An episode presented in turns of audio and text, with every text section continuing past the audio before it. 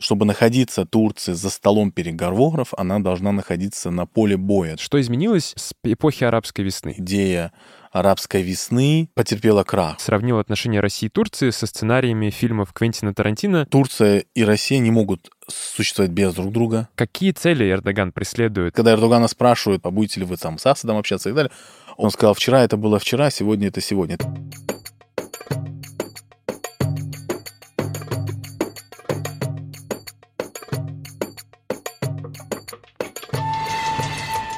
Друзья, всем привет!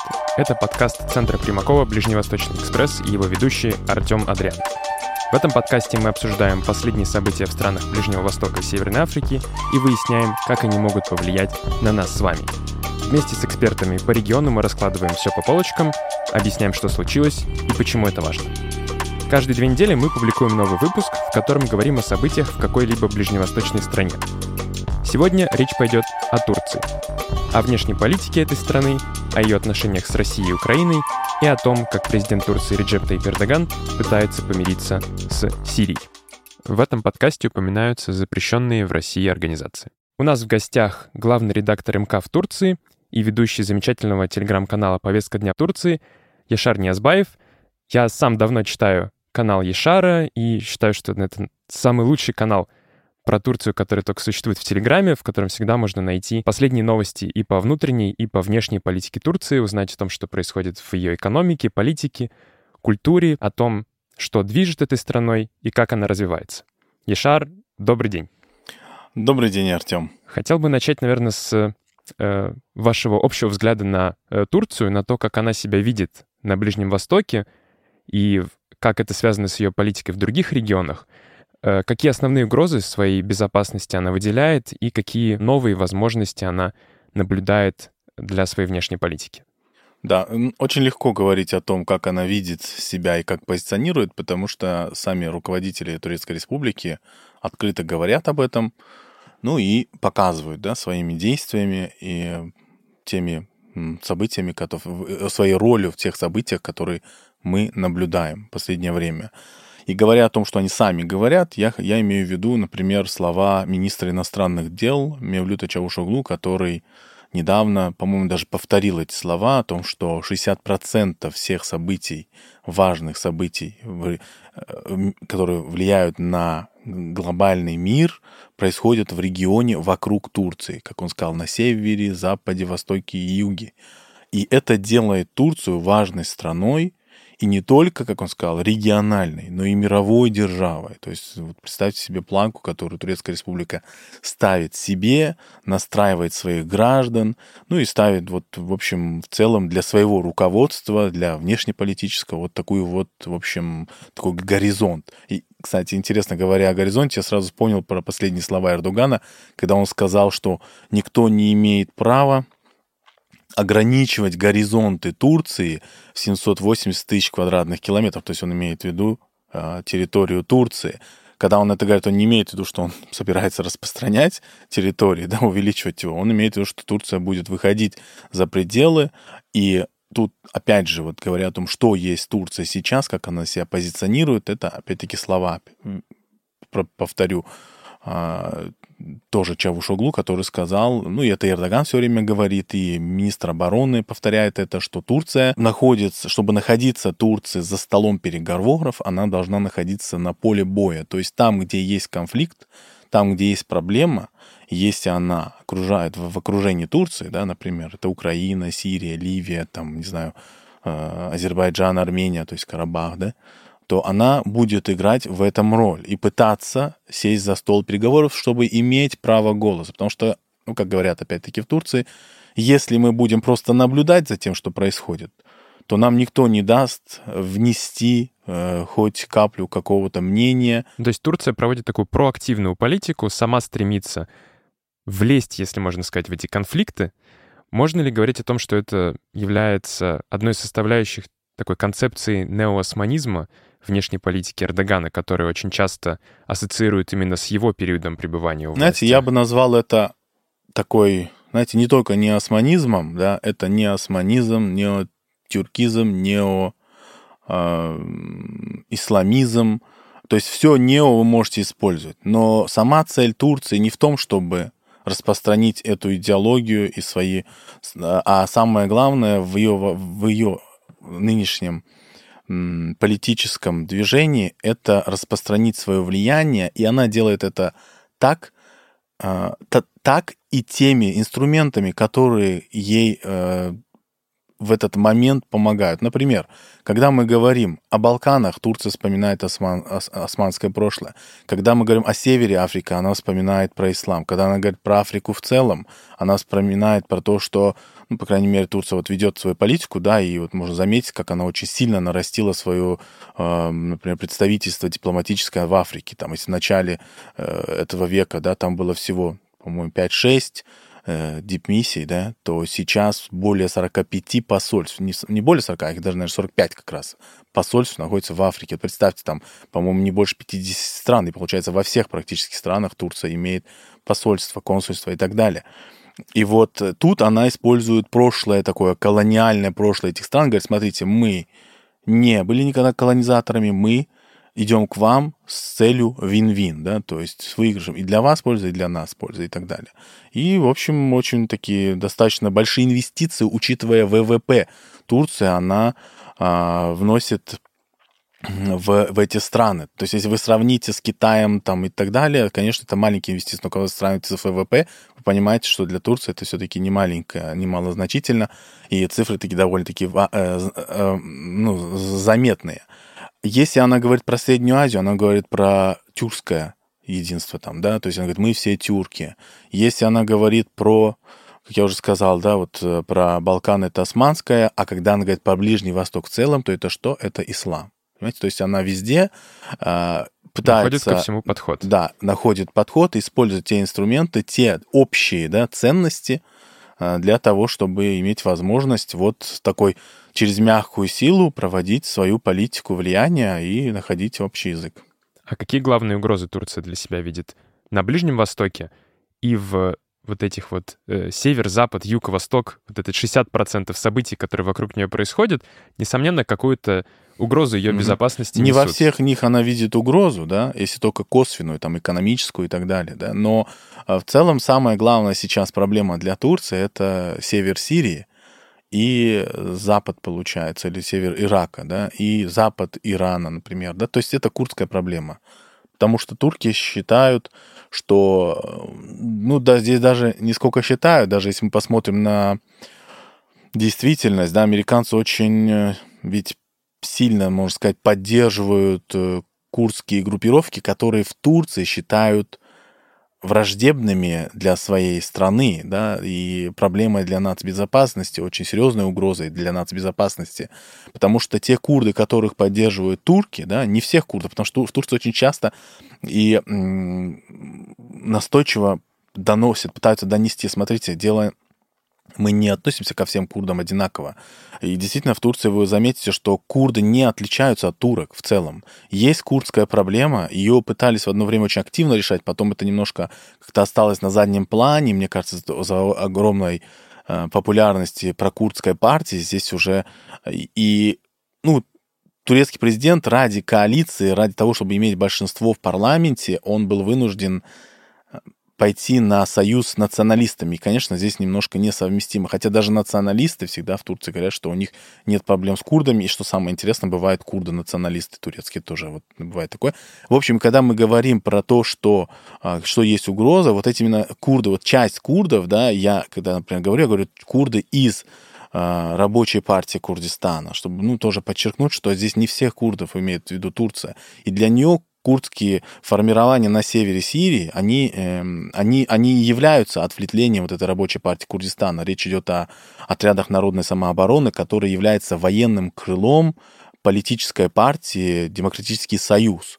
И это курдская партия да, в, на севере Сирии. И тут получается, что Турция говорит об этой угрозе, но США не обращают внимания, игнорируют, не знаю, беспокойство Турции, вооружают их, говорят, что это тактический союз, что это временный союз, что мы потом это вооружение заберем. По крайней мере, э, Чаушоглу очень часто раньше повторял, что американцы обещают, американцы обещают, но вот что они вот сейчас просто решат проблему с ИГИЛ, а потом все будет, в общем, закончено. Но нет, э, ИГИЛ уже нет, а вооружение курдов именно вот из YPG, да, отрядов народной самообороны продолжается, и это и есть самая главная угроза для Турции.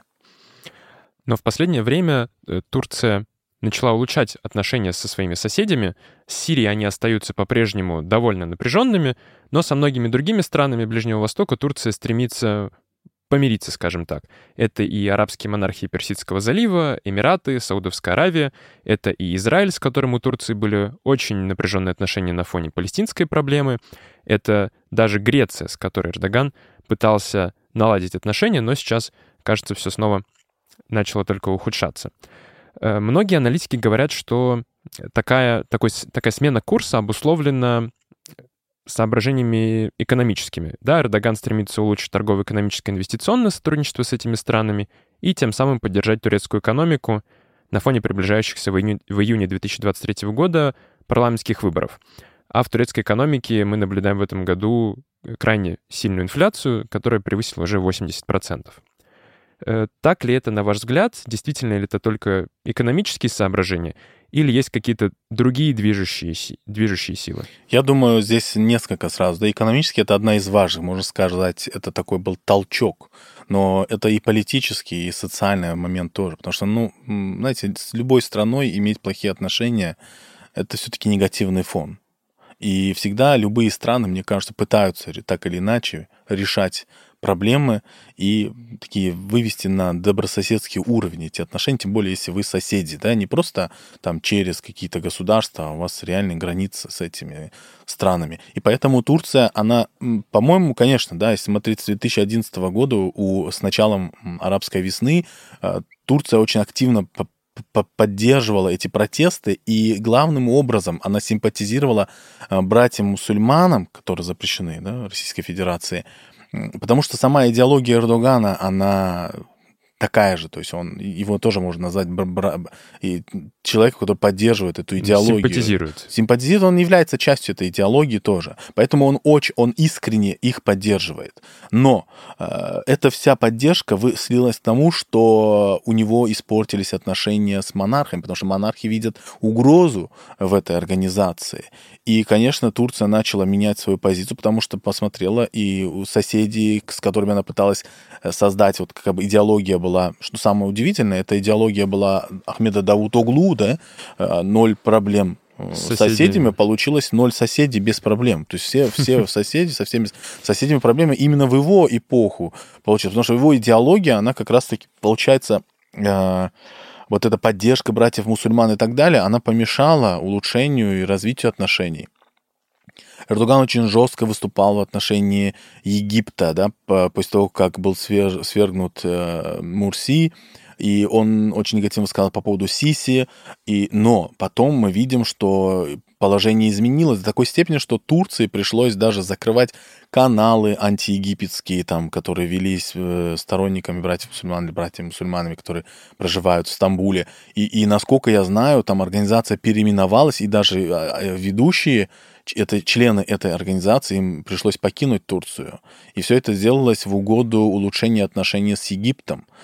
То же самое с Саудовской Аравией. Очень жесткие были отношения, особенно после того, как Эрдоган поддержал, а, не поддержал, а дал все-таки огласки. Я не уверен, с его отмашки все это было сделано, потому что а, ну, все мировые СМИ, там, особенности, получили такую инсайдерскую информацию о убийстве э, журналиста Хашоги да, в Стамбуле, вот в консульстве Саудовской Аравии, и обвинения прямые. Но потом мы недавно уже увидели, как Эрдоган встречается э, с кронпринцем, да, наследным принцем Саудовской Аравии. То есть, э, и самое интересное, когда Эрдогана спрашивают э, вот э, даже по поводу других вопросов, а будете ли вы там с Асадом общаться и так далее, он очень интересно сказал, по-моему, даже это было связано с Саудовской Аравией, он сказал, вчера это было вчера, сегодня это сегодня. Это такое выражение в Турции. То есть не нужно, в политике нет такого, что вы должны быть привязаны к каким-то вот подобным э, принципам. Я один раз сказал, я должен придерживаться этого. То же самое произошло и с Израилем. С Израилем тоже улучшение отношений. Конечно, главный момент в этом всем — это экономическая подоплека.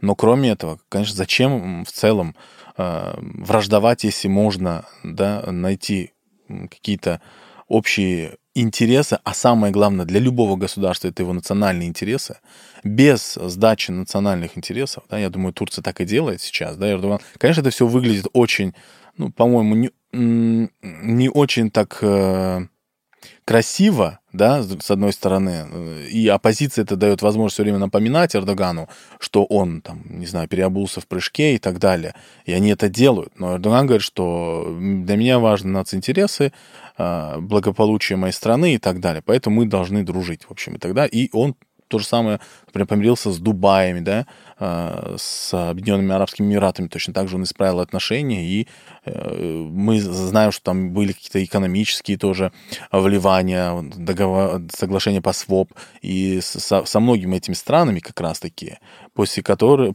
что э, хоть как-то положительно влияет на экономику Турции. И когда вы сказали про то, что это связано с э, выборами предстоящими президентскими и парламентскими в 2023 году, это тоже верно, потому что турецкий избиратель смотрит на экономическое свое благополучие. Если он не имеет работу и не имеет ни гроша за, э, в своем кармане, тогда, конечно, а, это, это, это вызывает у него негодование, это напрямую влияет на его выбор. Поэт, именно поэтому сейчас у Эрдогана, хотя я могу сказать, что немножко сейчас наметилась положительная динамика, и все же у него очень серьезное ну, такое просадка в поддержке. Э, у него никогда не было ниже 30, и вот, э, ну, наверное, вот последний год, как у него было ниже 30, вот сейчас только-только он набирает обороты. Это не значит, что он проиграет во время будущих выборов. Я думаю, время, время покажет, и многое может измениться. Еще очень многие люди, которые э, участвуют в вопросах, они просто не определились, они не понимают, поддерживать им или не поддерживать. И, может, даже некоторые из этих голосов это курдские голоса, то есть они тоже сыграют очень важную роль. Но Эрдоган, например, сейчас вот у него на днях было очень серьезные такие уже, да, предвыборные такие шаги, например, обеспечить жильем 500 э, тысяч человек. Это важный шаг. И самое интересное, что уже 7 миллионов подали заявки на это. Э, то есть так много людей нуждаются в жилье. А если посмотреть по цифрам, то 4 миллиона уже 100% нуждаются в этом жилье. И кто-то из них получит уже положительное. Но пообещали через два года, но выборы на следующий год. И все-таки, конечно, вот это все влияет. Это раз. Второе. Алавитская, да, а, а, у Турции алевиты, а в Сирии алавиты. Вот а, проблема оливитов, например, с ними тоже очень такой серьезный шаг сделал, сказал, что будет создано управление по делам и культуре а, а, оливитов турецких и бекташи. Это тоже такая, получается, ответвление. И это, э, то есть вот в конфессиональное тоже привлечение. Теперь у него остался еще момент с курдами, да. Я думаю, со временем он тоже что-то сделает, что-то придумает, что поможет ему решить э, проблему с недостатком определенного количества голосов. Ну, то есть Эрдоган стремится сделать все, чтобы принести к себе новый электорат, который до этого за него, может быть, голосовал, разочаровался в нем, либо который э, может к нему прийти впервые. Да, именно так.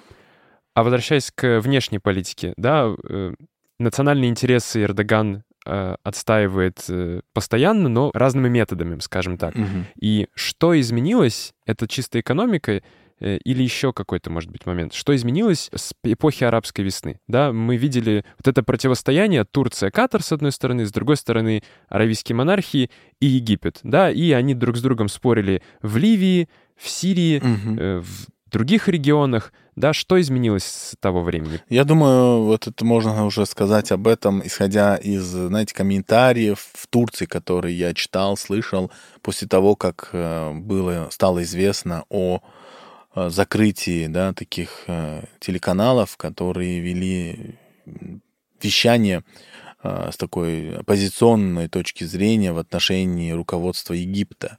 И когда их закрыли, ну, тогда уже сказали, все, как бы идея арабской весны, да, и идеологии братьев-мусульман и так далее, она потерпела крах. Вот как-то так это было сказано. И тут, вот, в общем, я думаю, Эрдоган просто понял, что ставку делать на это, потому что главное его мне кажется, цель была в поддержке, кроме того, что он им симпатизирует, в том, что если придут в эти страны руководство именно с этой идеологией, ему будет очень легко найти общий язык, договориться, а, добиваться каких-то целей, потому что у них есть, общие взгляды, да, это вот э, взгляд на веру, на ислам, и раз у них общие взгляды, то и, и интересы должны совпадать.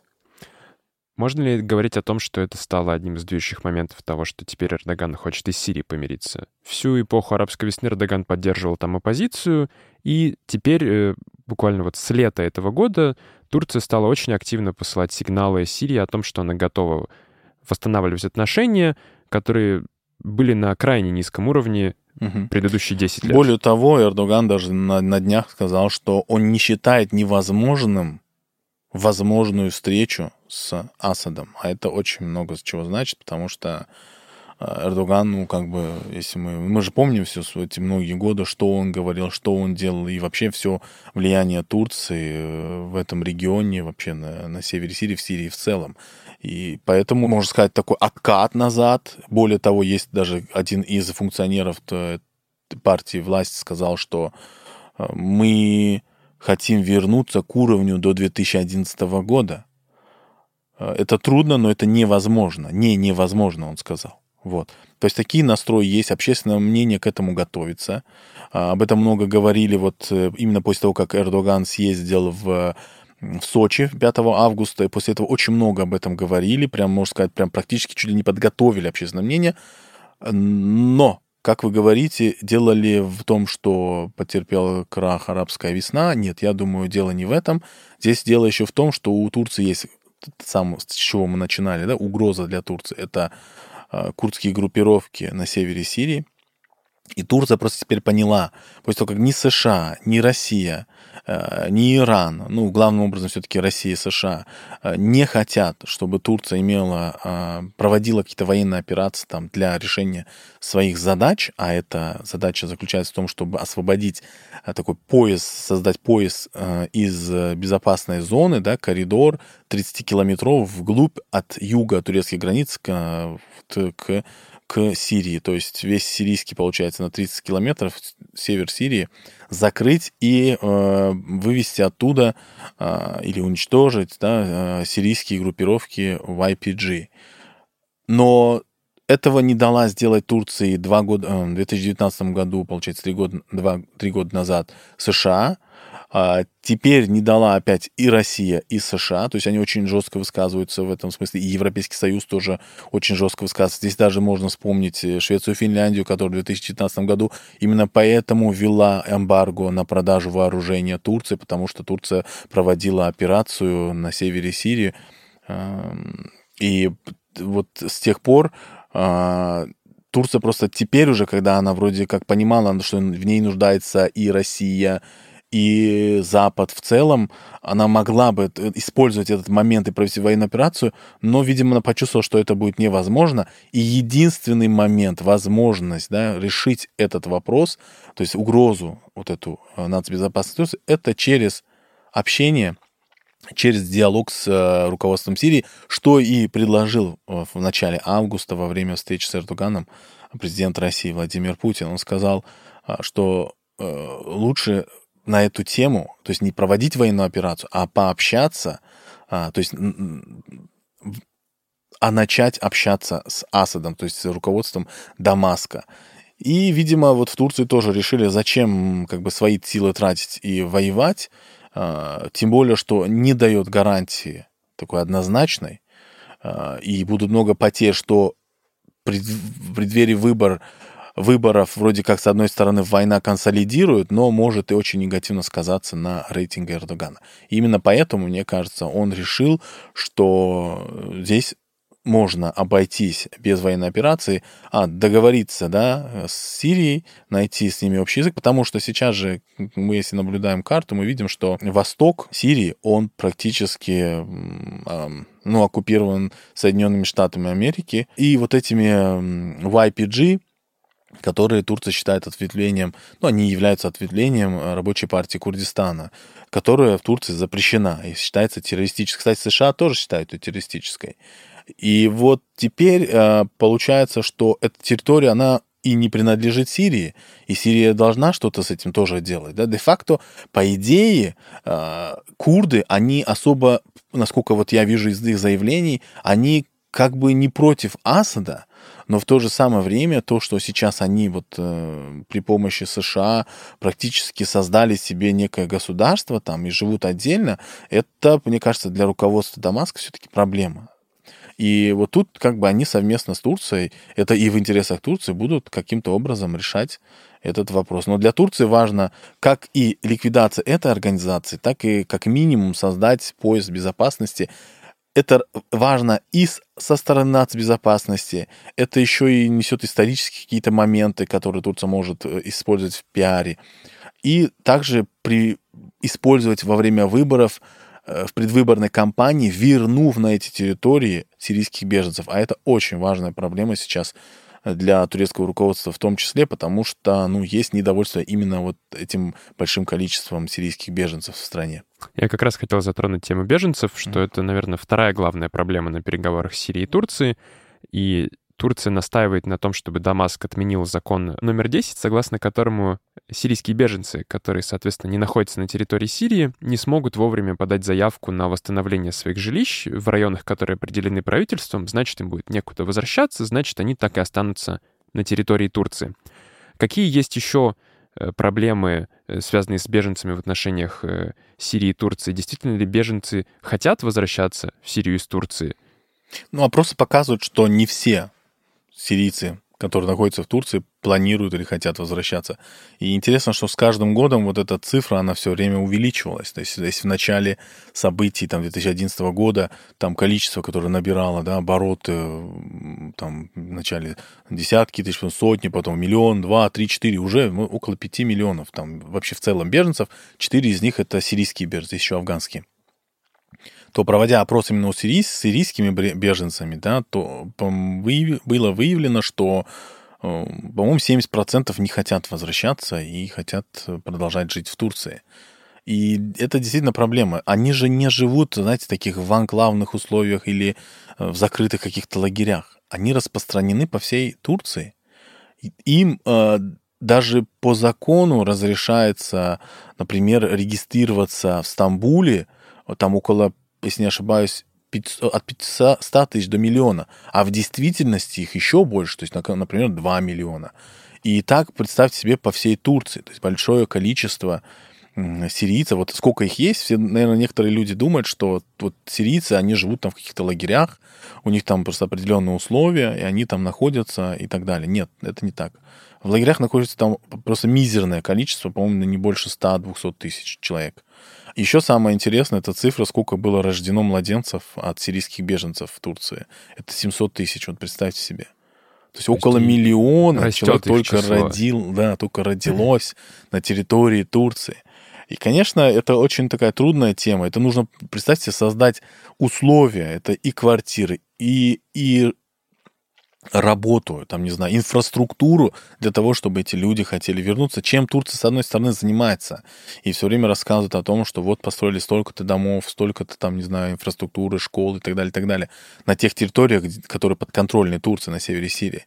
Но э, и даже говорят о возвращении там, там нескольких сотен тысяч, но это все равно очень мало да, по сравнению с тем, сколько всего проживает. И еще и учитывать вот эти как раз опросы, когда говорят, что ну, 70% точно не собираются возвращаться. Россия пытается выступить таким посредником между Сирией и Турцией, и при этом Россия и Турция взаимодействуют по э, Нагорно-Карабахскому конфликту. Соответственно, у России и Турции э, часто спекулируют, что здесь происходит какой-то торг между этими двумя конфликтами.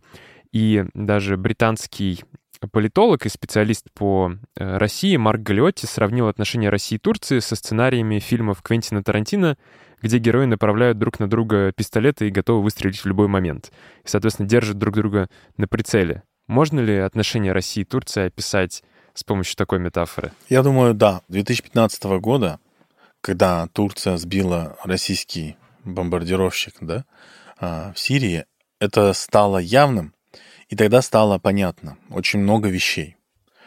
Первое, то, что Турция и Россия не могут существовать без друг друга. В экономическом плане они связаны. Э, Турция нужна России, России нужна Турция.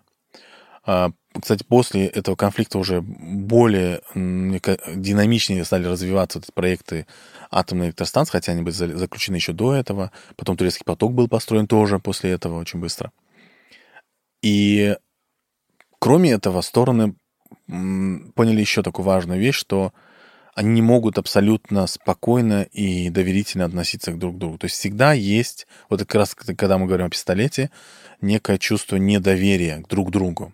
Турция полностью не доверяет России, Россия полностью не доверяет Турции. Но при этом мы заметили, что в последние годы во многих вопросах они, то есть здесь можно сказать уже про личную, наверное, все-таки роль это Путина и Эрдогана, умеют и могут находить решение сложившимся вопросам. И это было, вот опять-таки, это есть в Сирии, это в Ливии, это в Карабахе и так далее, и так далее. Поэтому э, с этой точки зрения можно сказать, что недоверие есть, но стороны понимают, что экономически связаны. Тем более сейчас Россия, мне кажется, видит, насколько положительно вообще э, влияет да, сотрудничество и хорошие отношения с Турцией. Представьте, она не закрыла воздушное пространство, она не закрыла и, и экономическое поле, она не закрыла возможность приезжать туристам, а, не закрыла свой бизнес в России. Более того, развивает весь тот бизнес, который, может быть, а, тот бизнес, который закрывается западным капиталом, его забирают себе турецкий капитал. Не знаю, в каких процентах пока еще, но товарооборот между странами растет. Это говорит о том, что и растет очень такими, знаете, ну, можно сказать, сумасшедшими темпами, потому что то, что не было достигнуто даже в самые лучшие годы, сейчас достигнуто за полгода. А, это очень большие цифры. Там в этом году уже ожидается 60 миллиардов долларов торгового оборота между Россией и Турцией. Это много. Потому что в самый лучший пик было 36. И это, по-моему, где-то 2014-2015 год. Вернее, ну, где-то вот так вот. Ну, в общем, от 2008 до 2015 года вот эти цифры, они всегда росли. И э, в какой-то момент э, повлиял экономический кризис в 2008 году, но больше всего повлиял, конечно, 2015 год. И вот это говорит о том, что Турция, в общем, очень э, стал важным соседом России, который, например, вот говоря о товарообороте, э, это эти западные, например, СМИ писали, да, что Турция стала хабом да, для экспорта и импорта в Российскую Федерацию. Э, и это так, ну, судя по цифрам. Поэтому здесь мы просто самое главное, что вот в этой речи я хотел сказать, да, заметить, да, есть определенные недоверия, но экономические связи, экономические проекты и понимание пользы от друг друга, оно превышает вот это э, недоверие. И еще очень интересный момент, я вот люблю это цитировать, э, представитель Ибрагима Калына как-то сказал, что Э, Турция не ввела санкции против России не потому, что вот прям, за, как говорят в Турции, за э, красивые глазки, да, а за то, что, потому что она понимала, что ввести санкции против России это навредит больше самой Турции, чем Москве. И она не видела в этом логики. То есть здесь, э, кроме того, что Турция пытается быть посредником, пытается играть такую миротворческую роль, она ну, просто объективно оценивать ситуацию и понимать, что какой смысл э, себе стрелять в ногу. И, ну, в общем, вот, вот это все и говорит нам о том, насколько вот страны взаимосвязаны, что любое ухудшение отношений, оно навредит очень сильно. Поэтому лучше этого не делать. И поэтому это и, можно сказать, залог таких э, хороших отношений. Недавно Турции, турецкие банки отказались работать с системой МИР э, да, под давлением mm-hmm. США. Видимо, все-таки в какой-то момент Турция вынуждена идти на уступки э, западным странам, пытающимся создать такую мировую коалицию против России, но все-таки пытается лавировать и оставлять коридоры и возможности для взаимодействия с Россией. Да, действительно, здесь э, есть такие моменты, когда все-таки страны, они не могут да, противостоять, когда давление увеличивается. Но, да, можно сказать, Турция до последнего момента э, пыталась удерживать э, эту возможность, например, оплаты э, картой МИР, да, и использование платежной системы с интегрированными в турецкие банки. Но, к сожалению, в последний момент, да, понимая издержки, которые уже навредят, опять же, турецкому банковскому, турецкому банковскому сектору, они решили отказаться. Но при этом они все же задумываются о решении этой проблемы. То есть Турция не говорят, что все, тема закрыта. Они стараются найти выход этому положению. Э, это будет, может, платежная система турецкая, это может быть э, какая-то общая платежная система. Или третья, да, какая-то сторона, например, в Турции говорили о возможности использования альтернативы SWIFT, это китайская система, по-моему, CIPS она называется. Вот, и возможно, то есть есть разные варианты, но так или иначе, ближе к апрелю, то есть это туристический сезон, будет найдено это возможность ввести платежную систему, которая будет удовлетворять спрос именно российских туристов, потому что это важно не только для российских туристов. Да? То есть, если в России думают о российских туристах, чтобы им было удобно тратить деньги, там, использовать свои карточки и так далее, то в Турции думают о том, что это должно быть удобно российским туристам, потому что иначе турецкий бизнес около туристический... Деньги. Да, потому что около туристический не получит ни копейки, а это проблема. Поэтому здесь нужно найти какой-то выход. И разные выходы уже озвучиваются, и что-то из этого, наверное, сработает. Давайте теперь подойдем к последней теме нашего подкаста о роли, которую Турция пытается играть в российско-украинском конфликте. Э, мы говорили о недоверии, которое Россия и Турция испытывают друг к другу, но здесь э, в плане посредничества для, э, для посредника крайне важно иметь доверие обеих сторон. Да, и Эрдоган, кажется, сумел найти общий язык и с российским руководством, и с украинским, и недавний обмен пленными это прекрасно показал, что обе стороны э, нашли в Турции такого гаранта того, что это все будет проведено. Какие цели Эрдоган преследует в том, что выступает в роли посредника, что-то он хочет выиграть от этого, и это важно для его статуса внутри страны, как э, для того, чтобы показать, что Турция мировая держава. Это важно для достижения каких-то внешнеполитических целей. Каков ваш взгляд? Э, мне кажется, здесь несколько моментов тоже. Э, первое — это гуманитарная тема. Это хорошая тема. Это репутация. Это положительно влияет на э, даже восприятие граждан. И я помню, что очень заметно рейтинг Эрдогана вырос, по-моему, там на 4 пункта, а, там разные опросы. Вот один опрос, он всегда, например, мерит там, да, доверие или там э, поддержку. И вот э, этот несколько пунктов были увеличены именно в первые дни, где-то в апреле, вот благодаря действиям Турции как посредника, который пытался посадить за стол переговоров Россию и Украину. Это, это, это, это важный момент. А, важно гражданам понимать, что их страна играет позитивную, созидательную роль. А, важно для Турции вообще в целом, чтобы конфликт прекратился, потому что это экономические издержки, это, это рост цен на энергоносители, это на, на любую продукцию в Турции, то есть это все уже связано с цепочкой. Это в целом ну, вопрос безопасности региона. И Турция, кстати, еще до 24 февраля очень часто говорила, что она не хочет э, чтобы регион превращался в какой-то конфликтный, и нужно держать конфликты подальше от этого региона, да, потому что, ну, все понимают, что эм, благополучие и мирное существование — это залог вот процветания, а без этого экономический рост, он, ну, просто э, застопорится, начнет стагнация, а это уже влияет, э, ну, конечно, и на рейтинги, и на политику, там, и так далее. То есть здесь все до такой степени связано, что Турция именно поэтому хочет сыграть такую роль, да, как можно сказать, это гуманитарная роль, это репутационная роль, это такая, э, показать, что Эрдоган может. Эрдоган всегда пытался играть такую роль миротворца, например, в Палестино израильском конфликте. И, кстати, у него отношения с Израилем испортились именно после того, как э, его лишили этой возможности. И он обвинил в этом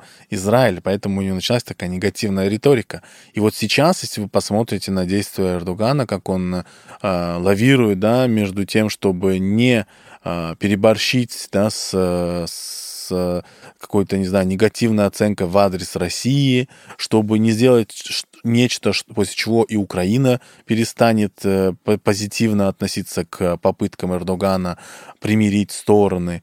И, ну, пока вроде у него получалось и получается.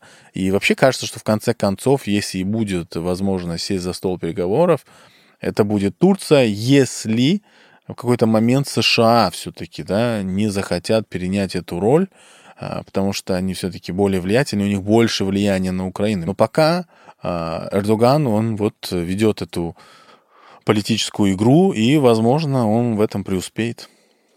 Возможно, у него действительно получится договориться и с Россией, и с Украиной. Весной у него вроде бы он был близок к этому, да, но э, сейчас пытается сделать это все во второй раз. Э, возможно, у него действительно это получится. Яшар, спасибо большое за такой крайне насыщенный и интересный разговор о Турции, о ее внешней политике, о ее внутренней политике, об угрозах и возможностях, которые она видит. Будем рады видеть вас на встречах Центра Примакова. Спасибо большое. Тоже очень было приятно с вами пообщаться и за Хороший вопрос, спасибо. И снова призываю всех подписываться на канал Яшара «Повестка Дня Турции», где вы найдете все самое актуальное о том, что происходит в этой стране.